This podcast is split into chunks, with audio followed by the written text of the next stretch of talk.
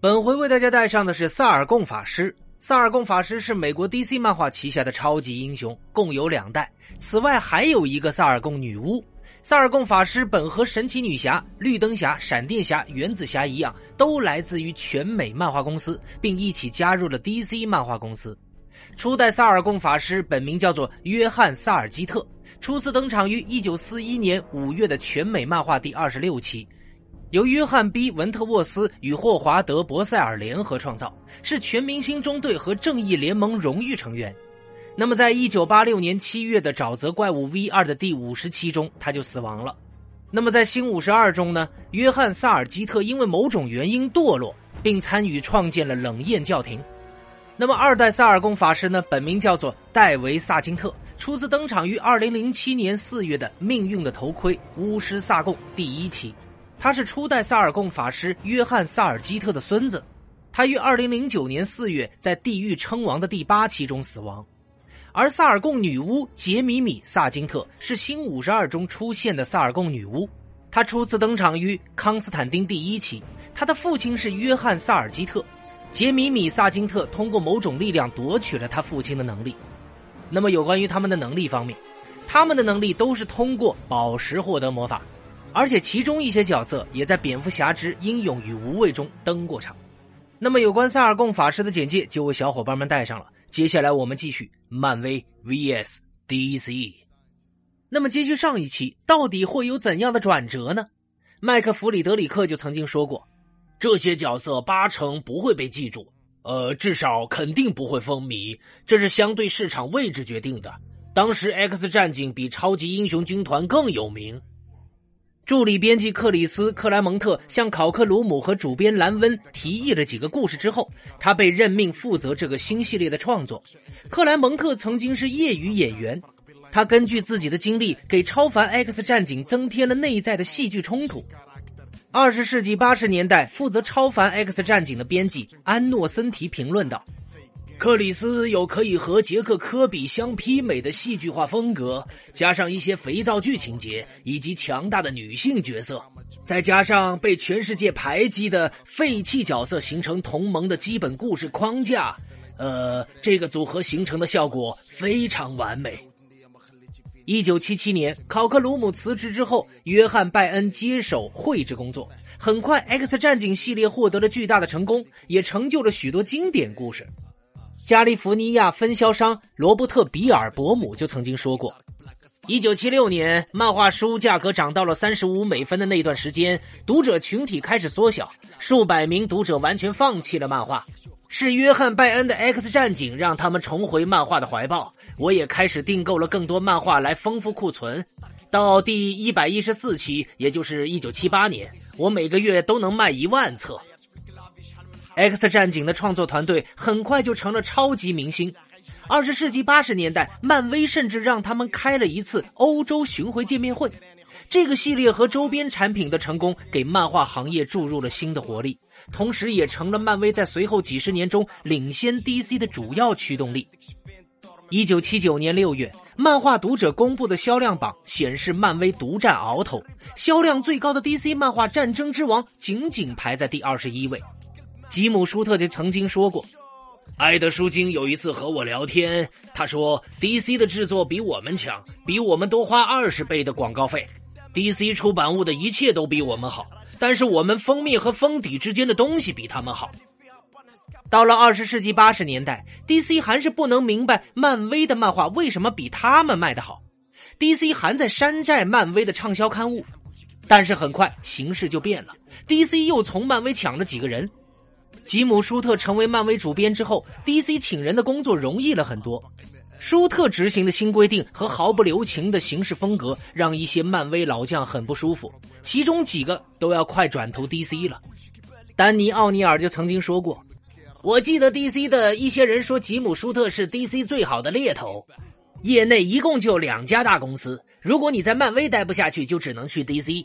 DC 因此得到了不少好雇员。”我记得詹妮特也这么说过，在漫威，某些写手同时身兼自己的编辑，这种操作方式常遭非议。这常常是因为出刊量太大而不得已为之的做法。舒特决心禁止这一类做法。罗伊·托马斯对此心怀不满。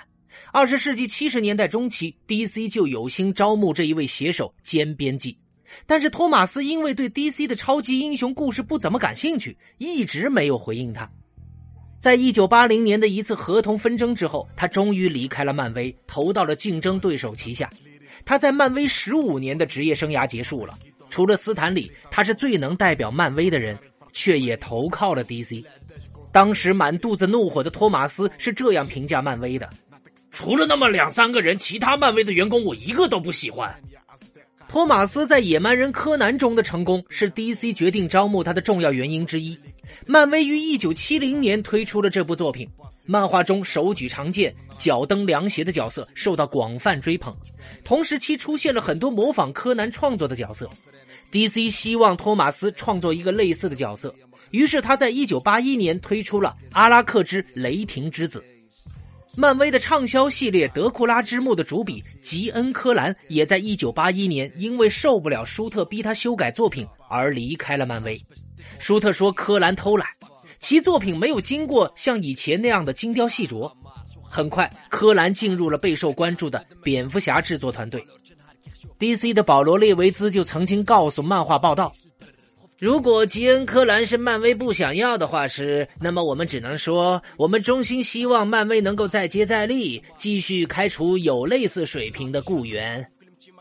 可以说，当时对漫威产生最大影响的叛变者是马尔夫·伍尔夫曼，他是漫威的前主编，参与过《神奇四侠》《超凡蜘蛛侠》和其他许多作品的创作。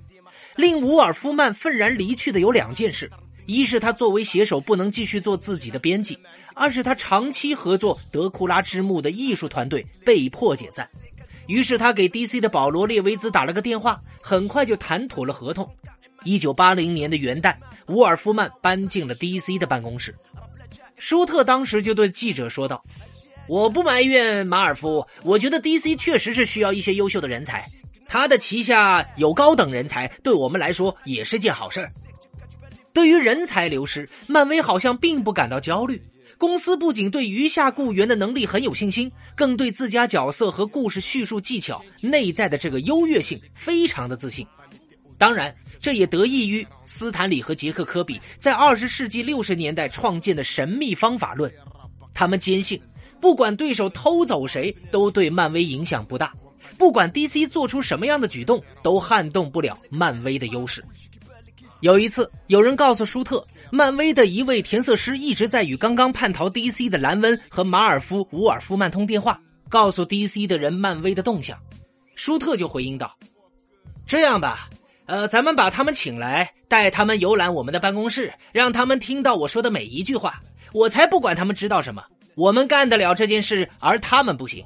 我们比他们强，我们会赢到底。”结果，一九八零年，DC 出版了完全是漫威风格的漫画新刊。从一九六三年的《末日巡逻队》以来，这还是第一次。沃尔夫曼与 DC 签合同的时候，他的要求之一就是不参与创作团队类漫画，因为他不喜欢。很快，这个要求就被忘得一干二净。幸亏 DC 没有遵循他的要求。这一位写手一直在与兰温合作开发一个新的系列，后者是 DC 的编辑。同时，也是伍尔夫曼的好朋友，两个人开始寻思重启《少年泰坦》系列。《少年泰坦》于一九六六年首发，中间磕磕绊绊，一九七八年被停刊。温和伍尔夫曼用已有的角色和几个新角色组成了一支小队，给詹妮特·卡恩做了一份提案。这一位 DC 出版人本来就不太喜欢以前的《少年泰坦》，自然对重启的主意不是太感兴趣。原少年泰坦是唯一一份因为差到连自己的员工都看不下去，而非因为销量不佳而被停刊的刊物。但在伍尔夫曼将画师乔治·佩雷斯招至麾下之后，卡恩开始对这个项目感兴趣了。佩雷兹来自纽约布朗克斯，是一个漫迷。早些年，他曾经在 DC 办公室对面的银行里做出纳。每一次 DC 的编辑过来存钱，他都兴奋不已。还梦想成为专业的超级英雄画师。二十世纪七十年代中期，他找了一份画师助理的工作，很快开始定期从漫威接到合同任务。此后，他参与创作的《复仇者联盟》也大放异彩。那么，接下来又会发生什么故事呢？我们下期接着说。我是老莫，大家拜拜喽。